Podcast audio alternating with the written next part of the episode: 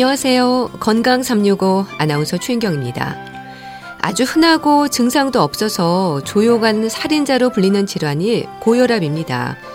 우리 몸 전신에 다양한 합병증을 일으킬 수 있는 위험한 질환이 고혈압인 거죠. 하지만 스스로 혈압을 측정하고 고혈압 약을 복용하는 것으로 조절되고 관리할 수 있는 질환이 고혈압이기도 한데요. 혈압이 오르는 고혈압, 우리 건강에 어떤 영향을 미치는지 잠시 후에 알아봅니다. 그리고 건강과 체중, 특히 노인들에게 체중은 어떤 의미인지에 대해서도 살펴보겠습니다. 건강 365 DJ DOC의 리멤버 듣고 시작하겠습니다.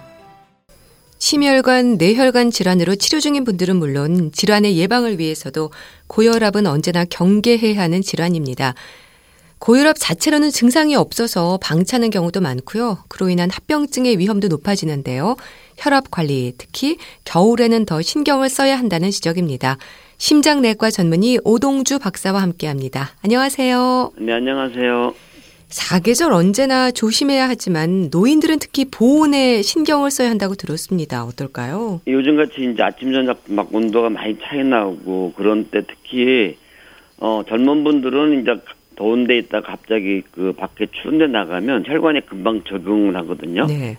근데 이제 어르신들은 그게 좀 어, 적응이 빨리 안 돼요.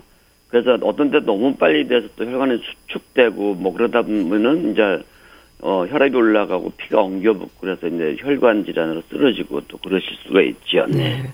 그렇게 기온차가 클수록 혈관이 수축되고 심장에 무리가 올 수 있다고 하잖아요. 얼마나 위험한 걸까요? 사실 그 우리가 심혈관 질환 뭐 하면은 이제 뇌 질환이죠. 뭐 뇌졸중, 뇌출혈. 심장은 협심증, 심장마비, 뭐 협심증, 흉통 그런 증상에 제일 많은 게 어 아침에 많거든요. 네. 아침에 많고 또 요 겨울에 제일 많, 많아요. 특히 요즘 많이 춥잖아요. 눈도 많이 오고 그러는데 그러니까 아무래도 그 어, 따뜻한 집에 있다가 나가면은 추운데 노출되니까 혈관이 오그라들고 그러면 이제 거기에 또 피가 잘 안 가다가 피가 엉겨붙고 그래서 이제 뇌도 오고 심장도 그렇게 쓰러질 수가 어, 있는 거죠. 네. 그래서 혈관을 통한 혈액의 흐름에 관심을 가져야 한다는 생각을 나이 들수록 실감한다는 말을 합니다. 혈압이 오르는 고혈압이 모든 건강의 위험 요인임을 알게 되는 걸까요? 네, 그 저희가 그 금연 캠페인도 하고 뭐 텔레비 보면 뭐 콜레스테롤 광고도 많이 나오고 뭐 영양식품 많이 나오는데 사실은 이제 다 그런 거 담배도 끊어야 되고 뭐 뱃살도 빼고 다 해야 되지만은 모든 혈관 질환 원인의 60%가 고혈압에서 와요. 네. 금방 말씀하신 것처럼 이게 증상이 별로 없으니까 에이 그럼 뭐 증상 없는데 내가 왜 약을 먹어 그런 분들이 또 또 영양제는 또 굉장히 챙겨 드시거든요. 이제 네. 그러다가 갑자기 나중에 쓰러지시거나 검사해 보면 혈관이 이미 많이 상한 경우를 많이 볼 수 있지요. 네. 혈압이 확장기 혈압과 수축기 혈압으로 구분이 되잖아요. 흔히 말하는 정상 혈압의 기준이 어느 정도입니까? 그냥 제일 쉽게 생각하셔서 그냥 위에 혈압 120, 아래 혈압 80이 제일 좋고요. 네. 이제 좀 높, 좀 봐준다 그러면은 이제 우리가 그 이 교과서에는 140, 190 이하라 그러는데 사실은 140에 90으로 쭉 가시는 것보다 120에 80 가는, 가시는 게 훨씬 건강하고 한 7, 8년을 더 건, 사실 수가 있으세요. 네. 그래서 140 그런 거다 잊어버리시고 그냥 어, 연세가 드셨으면 그래도 한 130 이하는 돼야 되지 않겠나. 그리고 아래 혈압은 90 이하로는 유지를 유지를 시켜야 되겠다. 물론 더 낮으면 더 좋겠죠. 음. 네, 네. 특히 뭐 수축기 혈압에 관심을 가져야 한다는 말도 하던데요. 여긴 이게 어 나이 드시면 그 수축기 혈압, 확장기 혈압이 다 높던 분들이 점점점 아래 혈압은 떨어지기 시작하세요. 그게 예. 혈관에 이제 탄력이 떨어서 그렇거든요. 오 내가 좋아졌나 보다. 운동을 많이 하니까 좋아졌는데 그게 아. 아니고 혈관에 탄력이 떨어지는데 그래도 변하지 않는 거는 수축기 혈압이에요. 그래서 아래 혈압이 60이라도 위에 혈압이 150, 160 되면 어 혈관은 터지고 막히고 그렇습니다. 그래서 그냥 쉽게 나는 위에 혈압만 기준으로 삼겠다 해도 별 문제가 없으세요. 네. 네. 참 이 고혈압에 있어서 자체로는 증상이 없지만 합병증의 위험은 생명과도 직결되는 부분이라고 합니다. 어떻게 이해하면 될까요? 아 무섭죠. 그뭐 계속 말씀드리지만 뇌 심장은 물론이고 콩팥에도 영향을 줘, 줘서 신장이 전 신장이죠 심장이 아니라 콩팥이 점점 나빠져서 나중에 신부전도 오고 음. 요즘엔 다리 혈관도 굉장히 많이 막혀서 뚫어러 오세요. 그리고 이제 눈의 혈관도 또 나빠져서 시력도 떨어지고 눈 출혈도 오고 어떤 이 우리 몸의 혈관이 한 10만 킬로 되거든요. 네. 그러니까 머리끝부터 발끝까지 안 가는 데가 없기 때문에 혈관이 가는 데는 모두 다 병이 생긴다고 생각하시면 돼요. 혈압 때문에. 네. 네. 그 합병증의 위험으로 뭐 눈, 콩팥, 심장, 뇌혈관 다 지적이 되는군요. 그렇죠. 네네네. 네, 네. 음. 혈압이 높아지는 이유가 뭡니까? 어, 제일 많은 거는 이제 사실은 이제 나이 드시는 건데 또 하나 맞는 거는 유전이 있어요. 예. 근데 살이 안 찌고 매일 또, 또 아파트 잘 걷고 그런 분들도 또 혈압 있는 것 같아요. 오시거든요. 그래서 뭐 부모님이나 형제 중에 혈압약 드신다 그러면은 아, 나도 언젠가는 먹어야 되겠구나. 그래서 빨리 드시는 게 좋고, 그 다음에 이제 그 보통으로는 어, 나이 드셔서 오는 건데 우리 이제 혈관의 관이 아까 10만 킬로 그랬는데 이게 나이 들면은 탄력성이 없어져요. 이게 늘어났다 좀 오래 잤다 되는데 바닥에 굳어져 있기 때문에 이 조금씩 이렇게 이 밖에서 자극이 오면은 그걸 잘 견디질 못하고 자꾸 금이 가고 어 그렇게 되죠. 그러니까 그 막 긴장할 때는 혈관이 넓어져서 그 긴장을 받아줘서 혈압을 안 올리게 해야 되는데 네. 이제 나이 들면은 그게 안 되니까 그게 그 혈관의 압력으로 자꾸 올라가서 고, 고혈압이 되는 거죠. 그러니까 그냥 나이 드시면 돋보기 쓰고 머리 하얘진다고 생각하시면 돼요. 그래서 막 혈압 올라갔다고 너무 우려하시고 그러실 거 없으세요. 네. 네 일단 혈압을 높이는 가장 큰 요인이 나이이고 젊은 고혈압 환자가 증가하는 건 왜 그렇습니까? 아무래도 이제 요새 잘 먹잖아요. 네. 잘 많이 비만 있고 스트레스는 굉장히 많고 취직도 안 되죠. 그리고 운동도 안 하고 담배는 계속 피고 결국 생활 습관이죠. 뭐 어떤 잘 먹고 운동 안 하고 좀 게을러서 덜 그러시죠. 술도 네. 많이 드시고. 네. 그러니까 노인들에게는 노화로 인해서 혈관에 찌꺼기가 쌓이는 거고 젊은 사람들의 경우에는 뭐 비만, 스트레스, 운동 부족 이런 생활 습관이 문제가 되는 거네요. 그렇습니다. 네, 네. 음. 특히 스트레스와 관련해서 이 호르몬의 변화가 혈압을 높인다는 건 어떤 의미입니까? 어, 이거 굉장히 중요하죠. 그러니까 이제 가만히 앉아서 아무것도 안 하고 있는데 혈압이 120던 20, 20이던 분이 140, 160, 180, 200까지 올라가세요. 예. 기분 나쁜 일을 생각하시거나 아. 기분 말을 나쁜 일을 듣거나 텔레비에서 굉장히 나쁜 뉴스를 본다거나 하여튼 그렇게 기분이 나빠지고 시작하고 우울, 우울해지기 시작하면 혈관이 수축이 시작해서 혈압이 올라가세요. 그래서 우리가 아, 자꾸 스트레스 관리해라, 나가서 바람이라도 쐬라, 자꾸 네. 풀어라, 그러는 게 그런 어, 원인이 있습니다. 근데 스트레스를 받으면 이제 그 나쁜 호르몬들이 올려서 이게 혈압만 게 당도 올리거든요. 당도 네. 쭉쭉 올라가세요. 네. 음, 그러니까 스트레스를 받지 않도록 하셔야겠네요. 네네네. 네, 네. 식습관도 문제라고 들었습니다. 사실 제일 중요한 문제죠. 근데 이제 뭐 한국 분들 굉장히 짜게 드시잖아요, 그죠? 이 짠 거가 어, 문제가 있고 그다음에 이제 어, 좀 안 좋은 그 탄수화물이나 지방 같은 거 많이 드시면 복부 비만 살이 찌게 되면 또 그그 그 살찐 배에다가 피를 보내려고 심장이 일을 많이 하게 돼요. 그러면 또 어, 혈압이 올라가게 되죠. 그리고 아무래도 요즘에 젊은 그 대학생들이나 고등학생도 고혈압이 있는데 네. 대개는 너무 잘 먹어서 그래요. 음. 그러니까 체중이 좀 비만이 제일 문제가 되겠죠. 네. 네. 그럼 그런 부분들 생활 습관을 고치면 고혈압으로 인한 합병증의 위험도 줄어드는 걸까요? 이게 생활 습관병이라는 말도 하잖아요. 맞습니다. 지금 지금 많은 병이 생활 습관병인데 이제 암도 일부는 생활 습관에서 온다고 그러잖아요. 그래서 사실은 이게 좀 젊은 우리 젊은 학생들이나 젊은 회사원들 어, 고혈압으로 오는 병원에 오는 분들이요 정말 작, 마음 딱 먹고 네. 운동하고 네. 살 빼면은 혈압약 드시다가 끊는 분들 굉장히 많으세요. 음. 네. 그러니까 60 넘어서 나이 드셔서 유전이 그런 분들 드시는 건 할 수 없지만 이렇게 젊은 분들이 혈압약 드시는 거는 정말 생활 습관만 고치면 어, 더 좋아질 수 있습니다. 특히 근데 어르신들도 약도 좀 드시면서 생활 습관 좋게 하면 물론 같이 더 좋아지시겠죠. 네. 네. 근데 응급 상황은 주로 밤에 잘 생기잖아요. 통증이 네. 주로 밤에 심해지는데 뭐 두통이라든지 가슴 통증으로 병원을 찾는 분들을 보면 혈압이 아주 높아져 있다거나 이런 경우가 많다고 들었습니다. 실제로 그렇습니까? 어, 근데 이제 사실은 이제 이 흉통, 그러니까 협심증이나 심근경색 같은 걸로 응급실에 밤에는 많이 오시는데, 예. 이제 그게 딱그 응급실에 밤에 10시에 갔다 오면 그 10시에 생긴 게 아니라 되게 몇 시간 전에 아. 혈관이 어, 저 피떡이 생기다가 그때 딱 막혔을 가능성이 굉장히 많고 네. 또 하나는 가슴이 답답하고 아프고 머리가 아파도 낮에는 해가 또 환하고 주변에 사람이 많으니까 병원을 안 가세요.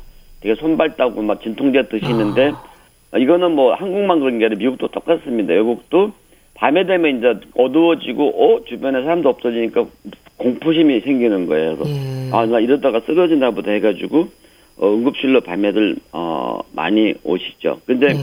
본인이 이제 놀래면은 혈압도 또 올라가고 그러죠. 예. 물론 이제 밤에 혈압 올릴 일들이 많은 분들도 밤에 많이 쓰러져서 오세요. 예, 예. 참 그게 생명과도 직결될 수 있는 부분이라서 언제나 잘 살펴야 될 텐데요. 협심증이나 심근경색으로 위험해질 수도 있는 거죠. 아, 그럼요. 그래서 그, 이, 어, 폭동이 일어나거나 특히 이제 저 예전에 그 우리 IMF 겪었잖아요. 예. 그때 부도나, 부도가 나서 감옥에 가면 절대 심장마비가 안 오세요. 빚쟁이가 전화를 안 하니까.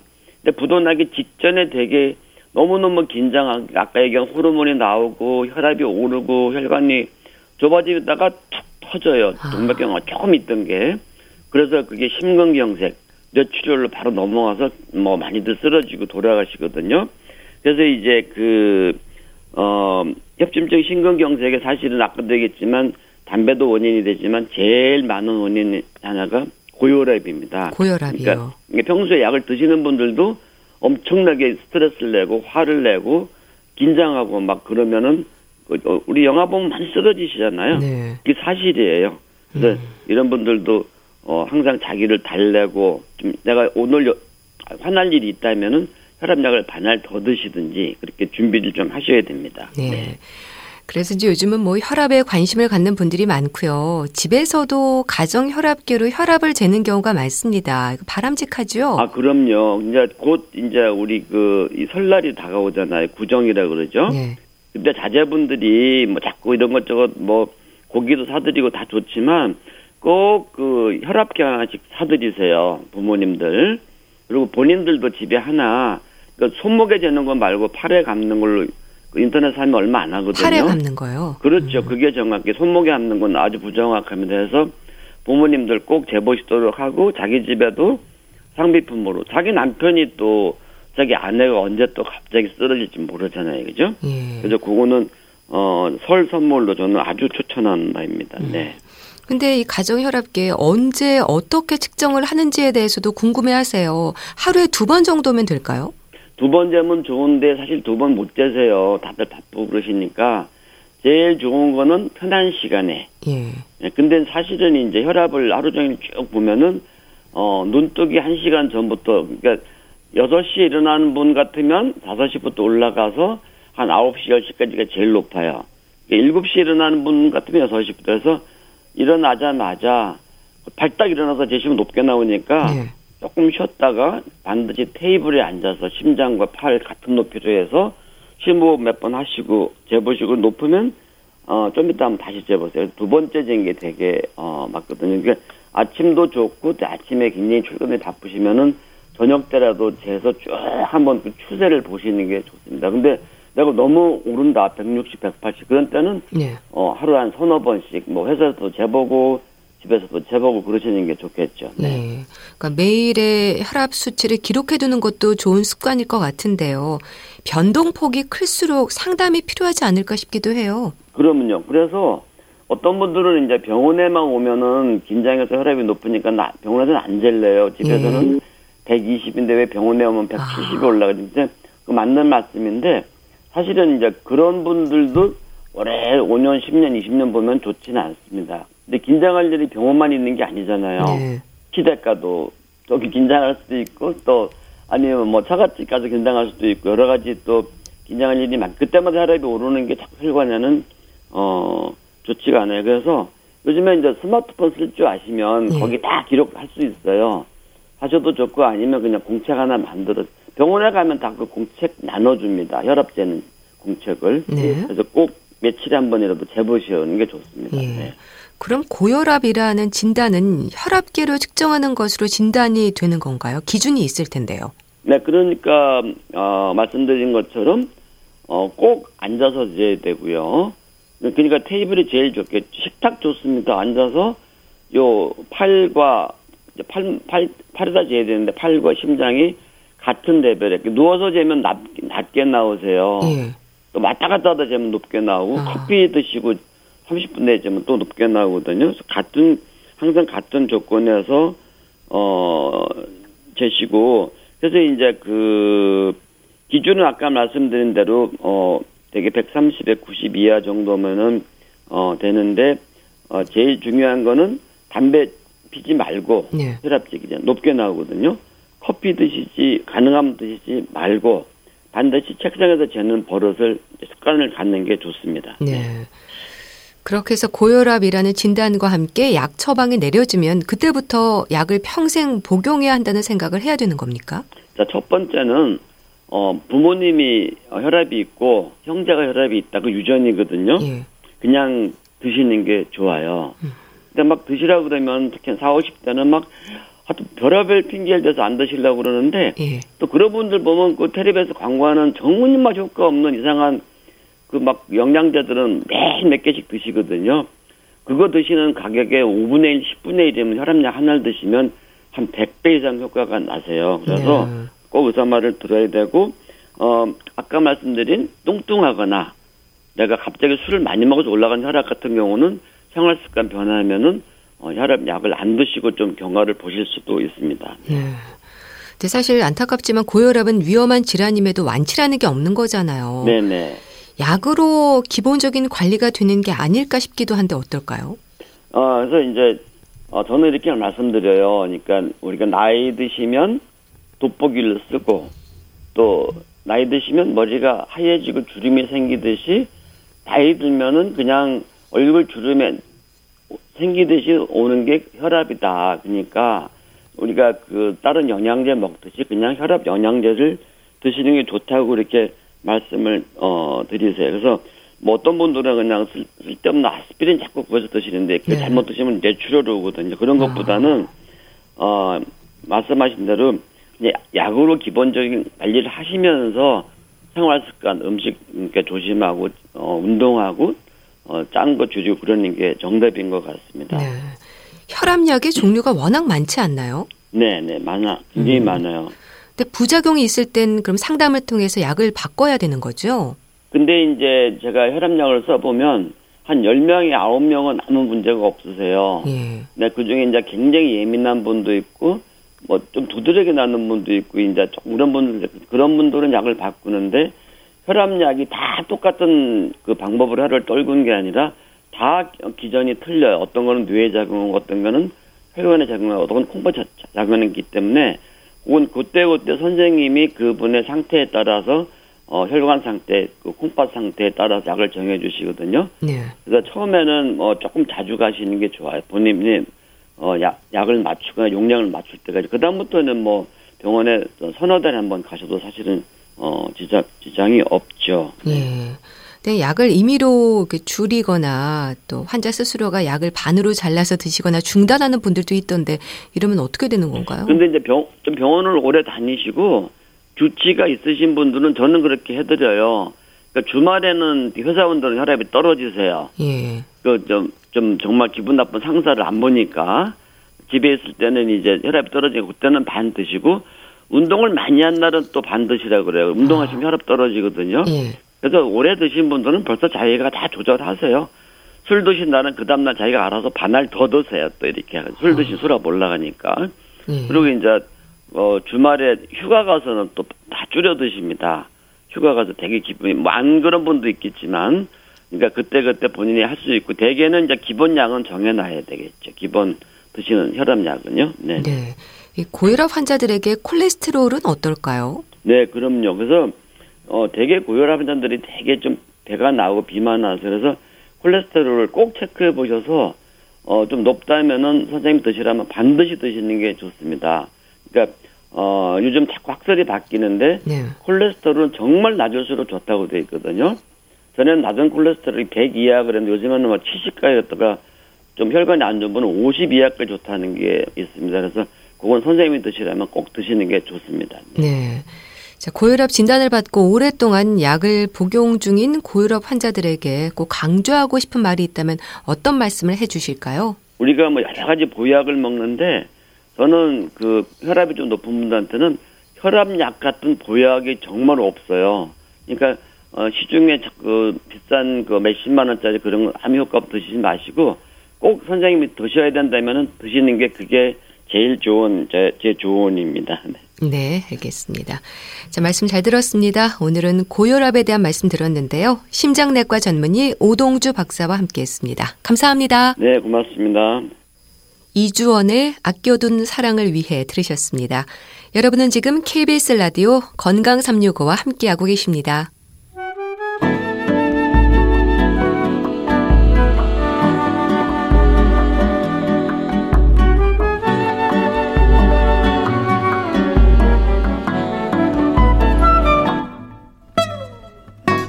건강한 하루의 시작. KBS 라디오 건강 365. 최윤경 아나운서의 진행입니다. 노인 건강 위험에 있어서 체중 감소가 지적이 됩니다. 별다른 이유 없이 체중이 줄었을 때 건강의 이상 신호로 받아들여야 한다는 말을 하는데요. 의도한 게 아님에도 살이 빠지는 건 경계해야 한다는 걸 아마 많은 분들이 아실 겁니다.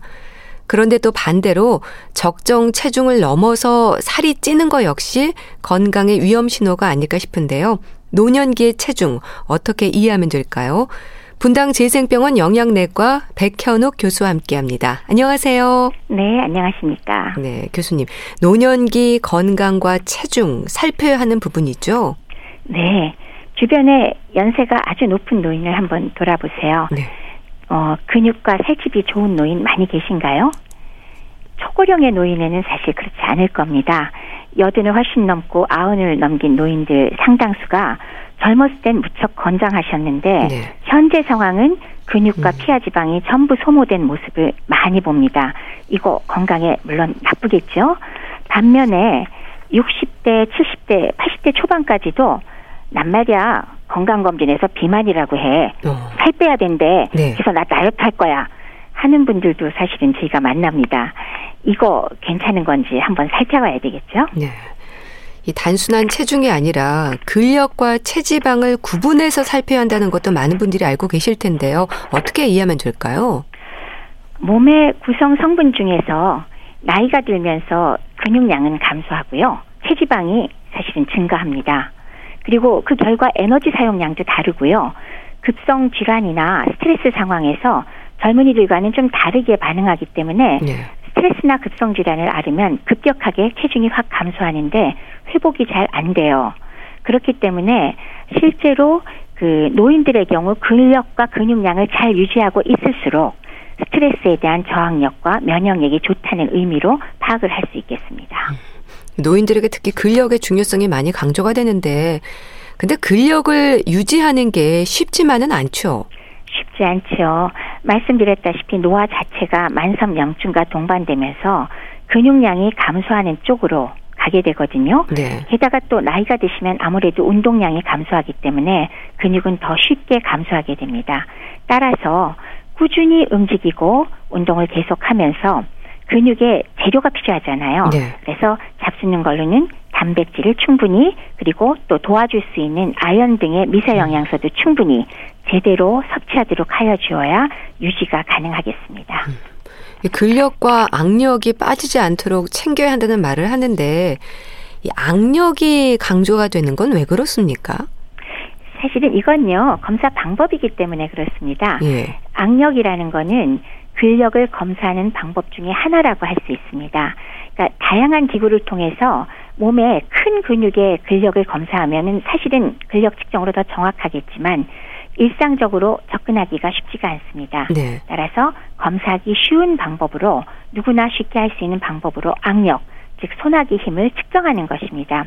그래서 노인의 근력 측정 방법으로 손쉽게 접근이 되기 때문에 널리 사용이 되고 있고요. 네. 연구 논문이 여기에 대해서 많이 나와 있기 때문에 사실은 악력을 자꾸 강조하고 있습니다. 네.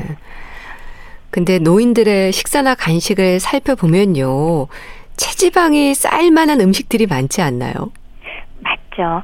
체지방이 쌓일 음식 얼핏 생각하면 막연하게 생각하면 왜 지방을 많이 섭취하는 것 같잖아요. 예. 근데 실제로는 체지방이 많이 쌓이는 것은 이렇게 직접적인 지방을 많이 섭취하는 것보다는 정제된 당을 많이 섭취했을 때 내가 사용량보다 많이 들어간 것이 체지방으로 바뀌어서 쌓여버립니다. 네. 왜냐? 탄수화물은 사실은 탄수화물 형태로 몸에 비축할 수 있는 양이 굉장히 적습니다. 따라서 드신 것 중에 이용하고 남은 당은 간과 근육에 조금 비축하고 나머지는 잽싸게 지방으로 바뀌어서 몸에 저장이 되기 때문이죠. 따라서 정제된 당을 많이 섭취하는 거, 단순당이 많은 거는 문제가 되겠습니다. 네. 그러니까 입맛이 없으시니까 뭐 과자라든지 단 것들을 많이 찾으시는데 이런 게 문제가 되는 건가요? 예, 맞습니다. 간식으로서 떡빵, 과자, 음료수 같은 간식 문제가 될 거고요. 네. 또 하나는 어 최근에 좀 바뀌곤 있지만 여전히 어르신들 중에서는 주로 밥만 드시는 분들 계시잖아요. 밥만. 야, 네. 그렇죠. 약간의 김치, 약간의 아. 국물, 그리고 밥. 근데 이것만 드시는 거는 사실은 그 체지방을 쌓게 하는데 첩경인 식사 방법입니다. 골고루 반찬하고 같이 드셔야 되는데 예. 그런 분들 아직도 그래도 저희가 많이 만나거든요. 신경 쓰는 분들은 그렇지 않지만 그런 습관 역시 좋은 습관은 아닙니다. 네. 뭐든 잘 먹으면 된다는 말을 하는데, 근데 가려서 선별해서 먹어야 한다는 생각도 해야 하지 않을까 싶은데 어떻습니까?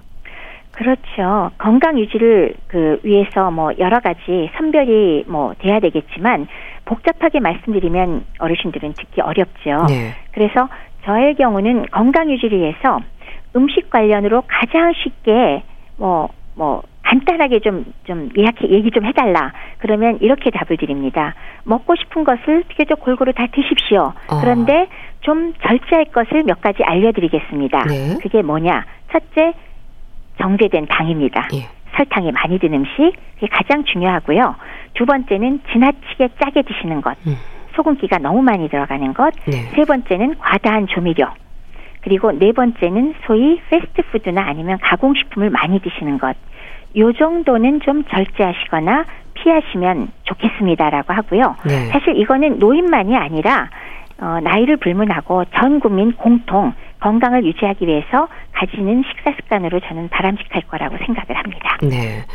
이런 것들을 빼고는 뭐든 좀 잘 먹으시면 잘 드시면 된다는 그렇죠. 거죠. 그렇죠, 그렇죠. 예.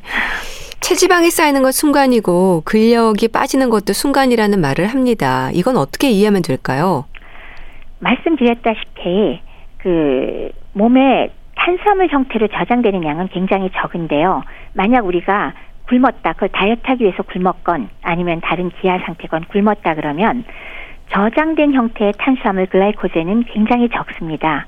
따라서 하루 만에 이거는 굶어서 하루면 전부 소진을 해버리고 다음 단계로 단백질과 지방 중에 무엇을 먼저 쓰느냐. 사실 지방을 써버리면 참 좋잖아요. 네. 우리가 원하는 대로. 근데 문제는 하루 만에 탄수화물을 소진해 버리고는 그 다음 단계는 지방보다 근육을 먼저 음. 소진하기 시작합니다. 근육이 사라진다는 건 진짜로 근감소증이 이미 진행되기 시작하는 거잖아요. 네. 근데 이렇게 굶다가 너무 배고파. 나 급히 먹었어. 그러면 이제 또 과다하게 열량을 섭취하게 되죠. 그러면 그게 또 근육이 빠졌으니까 근육으로 가주면 좋은데 요게 지방으로 가요. 아. 그렇기 때문에 굶으면 근육이 먼저 빠지고 네. 먹으면 지방이 먼저 쌓이고 이게 바로 굶는 다이어트를 서툴게 할 때 생기는 요요 현상을 말하죠. 네. 노인 비만과 노인의 체중 감소 둘 다 문제라고 합니다. 왜 문제가 되는 건가요? 건강에 어떤 영향을 미치는지 궁금합니다. 노인의 비만과 이제 체중 감소 두 가지를 얘기하라 그러면요. 네. 우선 노인에서 심한 비만이 있다면 비만은 젊은이와 마찬가지로 뭐 대사증후군이라든지 심혈관계 질환, 암, 뭐 어, 퇴행성 관절염 이런 거의 원인이 되겠죠. 네. 그리고 또 너무 뚱뚱하면 뭐 넘어지기도 쉬우니까 골절도 잘 생길 거고 그렇죠? 그다음에 뭐 호흡곤란, 운동 등의 장애가 생길 수도 있는 거죠. 그 결과로 사망률도 높일 수 있을 거고요. 근데 여기에 반해서 심한 저체중은 뭐 일, 일종의 영양 불량군으로 그 분류가 되고 여기에는 금 감소증과 함께 만성 염증이 동반되거든요. 네. 그 반응이 동반되면 면역력이 떨어지기 때문에 실제로 저체중이 될수록 또 노인 사망률은 매우 높습니다. 아. 근데 최근 발표된 여러 논문을 살펴보면 노인의 사망률에 굉장히 그 특징적인 사안을 볼 수가 있어요. 우리가 왜 비만도를 볼 때 체질량 지수 보지 않습니까? 네, 체질량 지수요. 그렇죠. 체질량 지수가 완전히 정상 체중보다도 그 만약에 아주 저체중으로 가면 사망률 높다는 말씀을 이미 드렸어요. 예. 그리고 심한 비만도 사망률 올라간다고 말씀을 드렸어요. 그런데 사망률이 가장 낮은 건 우리가 소위 얘기하는 정상 체중 범주가 아니고 그거보다 살짝 높은 과체중 범주. 아. 이 경우가 사망률이 아주 의미 있게 낮습니다. 예. 그래서 우리나라의 경우 과체중이라 그러면 소위 말하는 체중량 지수로 23에서 25 정도가 될 텐데요. 그래서 노인의 경우는 너무 마르거나 많이 뚱뚱한 것보다 살짝 과체중을 유지하시면 건강을 유지하는 데 가장 도움이 된다는 말씀을 드릴 수가 있을 것 같습니다. 네. 약간 살집이 있으신 게 좋으신 건가요? 그렇죠. 음. 네.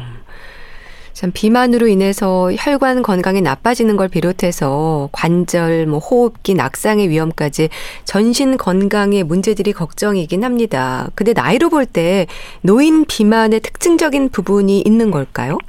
조금 전에 말씀드렸듯이 살짝 과체중인 정도가 어, 사망률을 가장 낮출 수 있다고 말씀을 드렸습니다. 네. 그래서 노인은 소위 정상이라고 알려진 정도의 체중을 맞추기 위해서 의도적으로 체중 감량은 절대로 권하지 않습니다. 아. 노화의 특성상 어, 급성 스트레스 질환 같은 것을 알았을 때 매우 살 빠지기 쉬운 상태이고 그런 살 빠진 상태는 회복이 잘 안 되거든요. 그렇기 때문에 오히려 목표를 약간 과체중이란 정도의 체질량 지수 한 23에서 25 정도가 유지되도록 유지하시면 장수에 도움이 된다는 말씀을 드릴 수가 있습니다. 네. 그러니까 노인들의 경우 일종의 다이어트를 한다고 살을 빼시면 안 되겠네요. 그렇죠. 다이어트 절대 권장하지 않습니다. 네. 우리 적정 체중의 기준에 대해서도 알고 있어야 스스로의 관리가 가능하지 않을까 싶기도 합니다. 네, 조금 전에 제가 체질량 지수 말씀을 드렸는데요. 네.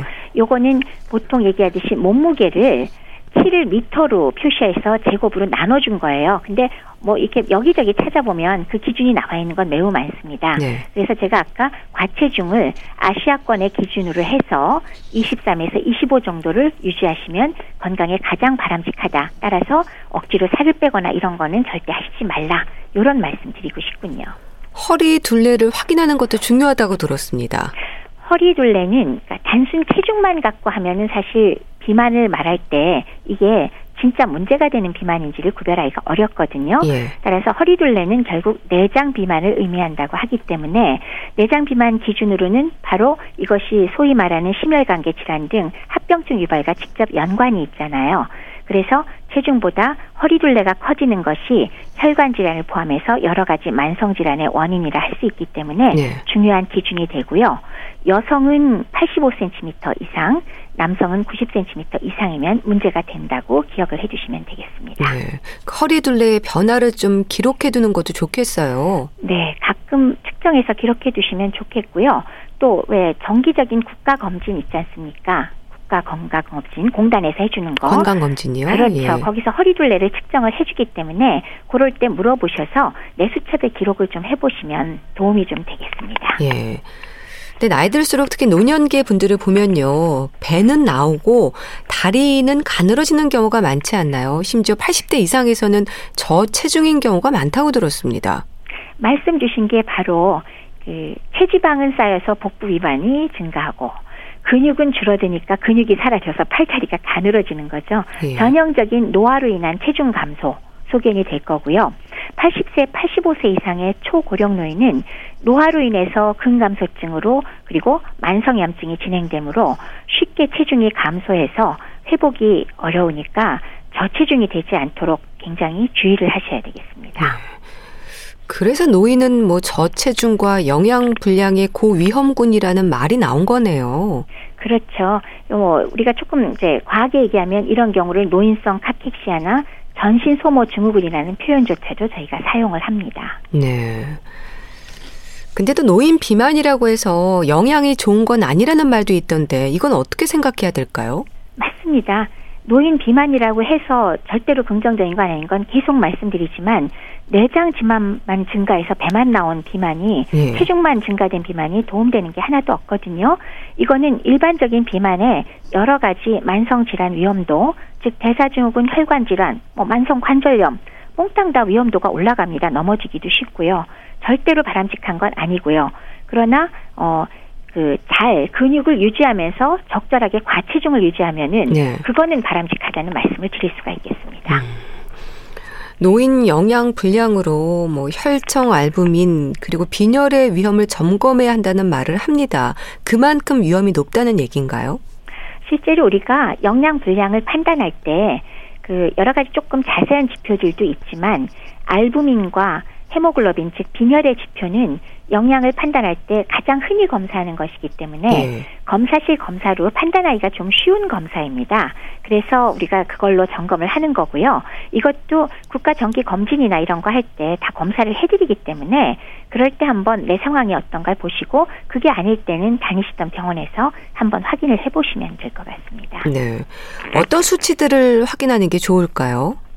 어, 영양 불량을 보려 그러면 제일 첫 번째는 체중이 최근에 감소했느냐, 예. 아니면 최근 저 아주 저체중이냐, 그러 아니면 갑자기 체중 변화가 있냐를 보는 게첫 음. 번째고요. 음. 두 번째는 혈액 검사로 방금 말씀드렸듯이 알부민이나 헤모글로빈 빈혈 수치를 보는 거는 이제 쉬운 방법이고요. 네. 거기 혹시 제가 한 가지를 더 한다 그러면 그 prealbumin이라는 최근에 그 단백질 섭취량을 검사하는 검사 방법이 있습니다. prealbumin이요? 네네. 그런 정도를 검사하실 수 있는 데서 하시면 좋고요. 예. 좀 더 자세한 검사가 가능한 곳에서는 미세 영양소인 아연, 그리고 셀레늄, 비타민 D 정도는 검사를 하시면 바람직하겠습니다. 예.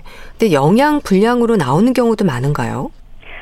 노인의 경우는 많죠. 어. 근데 본인들은 당신들은 참 많이 잘 드신다고 생각을 하시는데 실제로 검사를 해보면 영양 불량으로 나오는 경우도 많군요. 그럼요. 음. 많을 수 있습니다만은 문제는 활동량이 좋고 일상생활에 아무 지장 없고 내가 아픈 데가 없다 그러면 그런 네. 거는 사실은 문제는 되지 않습니다. 네. 그러나 그 이 상태가 안 좋은 때는 급성 스트레스, 급성 질환으로 갑자기 문제가 생겼을 때 말하자면 몸에 그 저장 능력이 없다고 표현을 해요. 그래서 위험한 단계로 금방 넘어가거든요. 네. 그런 면에서 주기적으로 체크를 하고 내 상태를 알아둔다면 어, 건강 관리에 상당히 도움이 될 것입니다. 네. 이런 질문도 많이 받으실 것 같습니다. 굳이 따지자면 노인들의 경우 저체중이 나은가요? 비만이 나은가요? 물어보시는 분들도 많지 않나요? 그렇게 물어봐 주시면 좋은데요. 네. 날씬한 게 좋은 걸로 알고 아. 살 빼겠다는 분이 많으면 제가 무척 속상합니다. 아, 의외로 살 빼려고 하시는 분들도 많으시군요. 네, 그 저기 요새는 좀 여력들이 많이 생기셨나 봐요. 네. 저는 깜짝깜짝 놀라곤 하는데 물론 골관절염이 너무 심하거나 당뇨가 조절 안 되면서 체중이 100kg씩 나가는 분은 그 좀 조절하셔야 돼요. 그런 분들이 아니라면 사실은 저체중이냐 비만이냐라고 마냥 물어보신다면 네. 저체중이 훨씬 위험합니다. 아.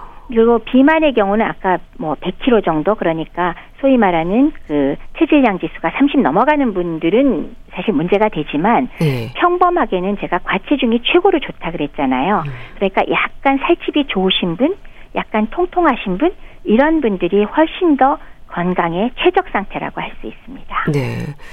근력이 중요하다고 하셨는데 노인들 스스로도 근력이 줄어들고 있다는 걸 느끼나요? 어떤 걱정을 하는지도 궁금합니다.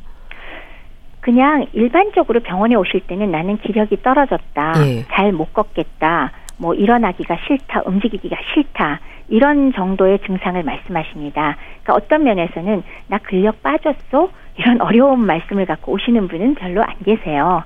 그러나 결국은 지금 말씀하신 그 기력이 떨어지고 움직이기 싫고 힘이 없어지고 또 안 움직이면 안 움직일수록 근육량은 줄어들거든요. 네. 그게 바로 근력 감소에 말하자면 지침 내지는 나타나는 증상이라고 할 수 있기 때문에 우리 어르신들이 그럴 경우에는 자녀분들이나 가족들이 좀 신경을 쓰셔서 아. 그럴 땐 한번 영양 전문을 좀 전문가를 좀 만나고 어, 몇 가지 체크를 좀 해보시면서 도움 드릴 수 있는 게 뭔가를 한번 확인해 보시는 게 훨씬 도움이 될 거라고 생각을 합니다. 네.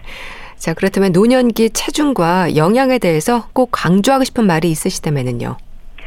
노인의 경우 저체중이 제가 가장 위험하다고 말씀을 드렸습니다. 그래서 일반적인 기준의 그 과체중 상태를 유지하는 것이 간가, 가장 건강 유지에 이상적이라고 할 수 있다는 거 어, 강조드리고 싶고요. 네. 물론 과도한 비만은 다른 여러 문제를 유발하기 때문에 과도한 비만이 바람직한 것은 아닙니다.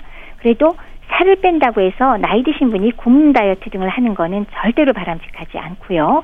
나이가 들수록 현재 상태의 체중이 줄지 않도록 하는 것이 건강 뱁스의 지름길입니다. 한마디 더 꼭 드린다면, 네. 강조드린다면, 네. 굶는 다이어트 절대로 하지 마세요. 네.